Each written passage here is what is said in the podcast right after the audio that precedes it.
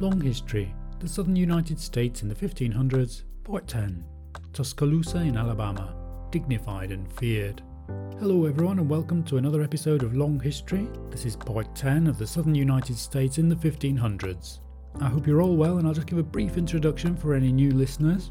On Long History, we take source documents from history and split them into 10 minute chunks. This document in particular describes an expedition from the mid 1500s to explore large parts of the southerly states of the United States, from Florida to Arkansas, with most of the states in between being visited. The expedition was headed by a man called Hernando de Soto and it began in April 1538. The text we're using here was originally written in Portuguese by a man known as the Gentleman of Elvas. He took part in the whole expedition. Now, in total, there are 25 parts of this particular series, and we've released 9 so far.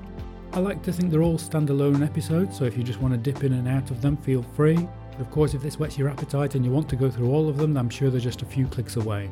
And don't forget to subscribe to be informed of future releases. Now, in previous episodes, De Soto has established his reputation as an uncompromising man who will only do what he wants to do. So far, in today's geographical terms, he's been through Florida, Georgia, he's explored some of western South Carolina and North Carolina, he's gone through East Tennessee, and he's now towards the tri state border of Alabama, Tennessee, and Georgia. On his travels, he's come across many local groups of people, often capturing their leaders, called caciques in this document, in order to ensure a safe passage through their lands. As this episode begins, De Soto is in a place called Cosa. He will enter today's Alabama eventually meeting another leader called Tuscaloosa. However, De Soto's increasingly poor reputation with the local people has gone on before him. So here we go with the southern United States in the 1500s, Port 10, Tuscaloosa in Alabama, dignified and feared. Chapter 17 of how the governor went from Cosa to Tuscaloosa. The governor rested in Cosa 25 days. On Friday, the 20th of August, he set out in quest of a province called Tuscaloosa, taking with him the cacique of Cosa.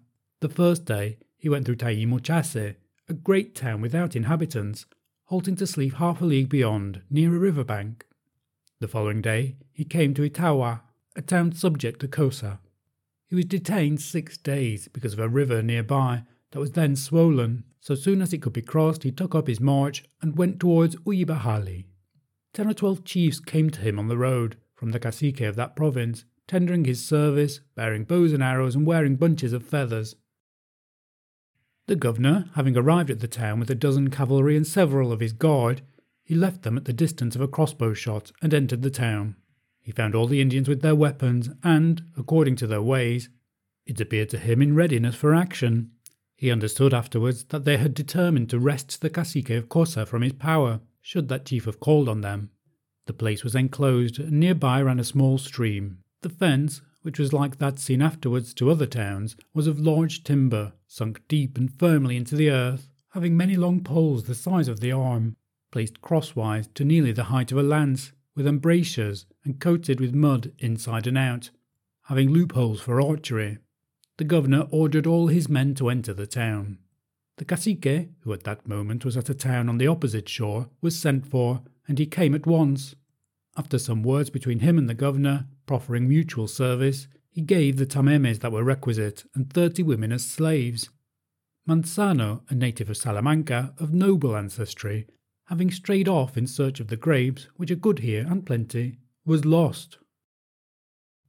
The Christians left, and that day they arrived to sleep at a town subject to the lord of Uyibahali, and the next day they came to pass the night at the town of Toasi, where the inhabitants gave the governor thirty women and the tamemes that were wanted.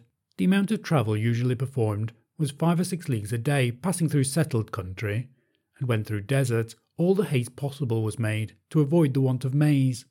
From Toasi, passing through some towns subject to the lord of the province of Taise, he journeyed five days, and arrived at the town the eighteenth day of September. Taise was large, situated by the side of a great river, other towns and many fields of maize being on the opposite shore, the country on both sides having the greatest abundance of grain.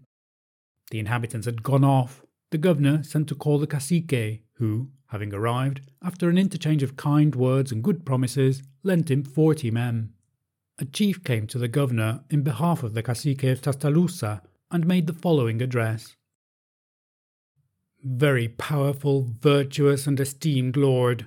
The Grand Cacique of Tascalausa, my master, sends me to salute you. He bids me to say that he is told how all, not without reason, are led captive by your perfections and power, that wheresoever lies your path you receive gifts and obedience, which he knows are all your due, and that he longs to see you as much as he could desire for the continuance of life. Thus, he sends me to offer you his person, his lands, his subjects, to say that wheresoever it shall please you to go through his territories, you will find service and obedience, friendship, and peace. In requital of this wish to serve you, he asks that you so far favour him as to say when you will come, for that the sooner you do so, the greater will be the obligation, and to him the earlier pleasure. The governor received and parted with the messenger graciously, giving him beads, which by the Indians are not much esteemed, and other articles, that he should take them to his lord. He dismissed the cacique of Cosa, that he might return to his country. He of Taise gave him the tamemes that were needed, and, having sojourned twenty days, the governor set out for Tascalausa. He slept the night at a large town called Casiste, and the next day, passing through another, arrived at a village in the province of Tascalausa. And the following night he rested in a wood, two leagues from the town where the cacique resided, and where he was then present. He sent the master of the camp, Luis de Moscoso, with fifteen cavalry to inform him of his approach. The cacique was at home in a piazza. Before his dwelling, on a high place, was spread a mat for him, upon which two cushions were placed, one above another, to which he went and sat down, the men placing themselves around, some way removed, so that an open circle was formed about him, the Indians of the highest rank being nearest to his person. One of them shaded him from the sun with a circular umbrella, spread wide, the size of a target, with a small stem, and having deerskin extended over crossed sticks, quartered with red and white, which at a distance made it look of taffeta. The colours were so very perfect. It formed the standard of the chief, which he carried into battle. His appearance was full of dignity. He was tall of person, muscular, lean, and symmetrical. He was the suzerain of many territories and of a numerous people, being equally feared by his vassals and the neighbouring nations. The master of the camp, after he had spoken to him, advanced with his company, their steeds leaping from side to side, and at times towards the chief, when he, with great gravity and seemingly with indifference, now and then would raise his eyes and look on as in contempt. The governor approached him, but he made no movement to rise. He took him by the hand, and they went together to seat themselves on the bench that was in the piazza.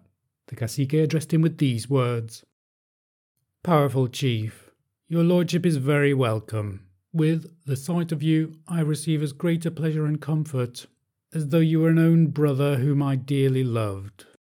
It is idle to use many words here, as it is not well to speak at length where a few may suffice.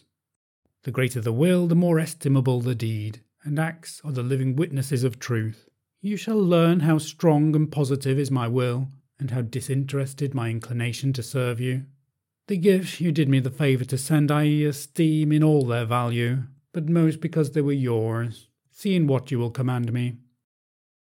The governor satisfied the chief with a few brief words of kindness, on leaving, he determined for certain reasons to take him along.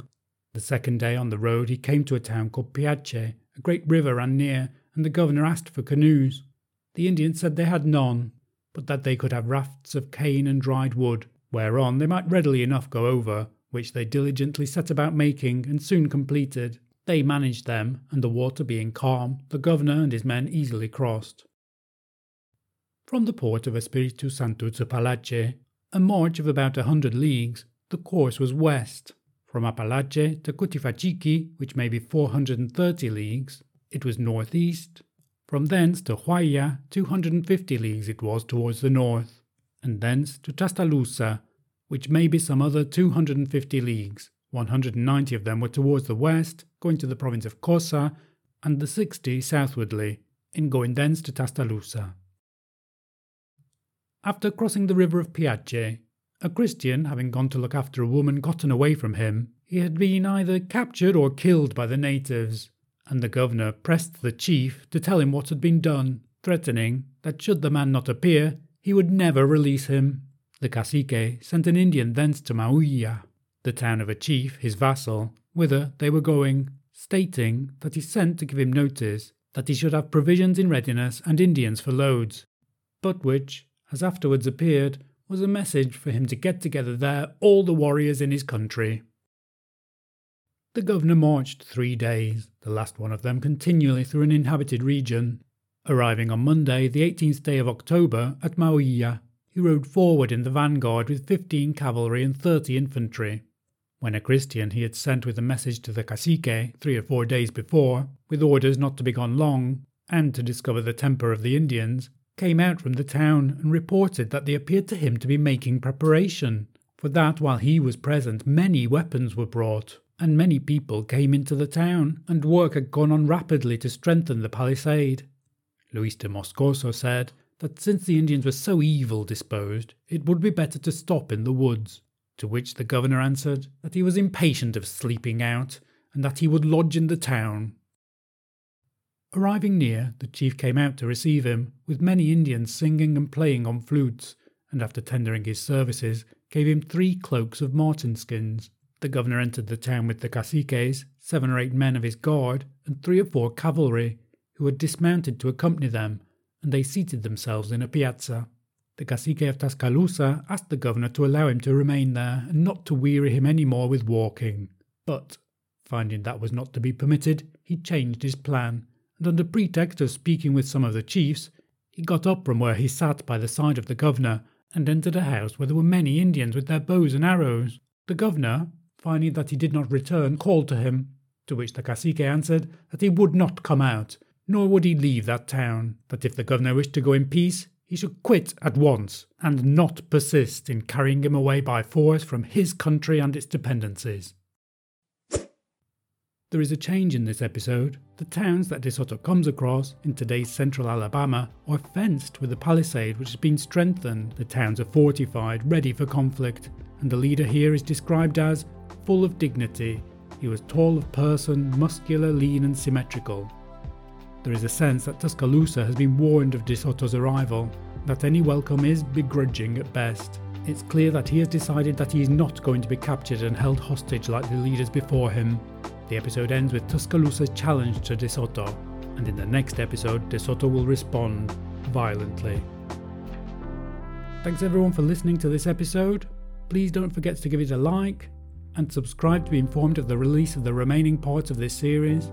If you can't wait until then, don't forget there's lots to explore on Long History. We've got Columbus's first journey across the Atlantic, Magellan's voyage around the world.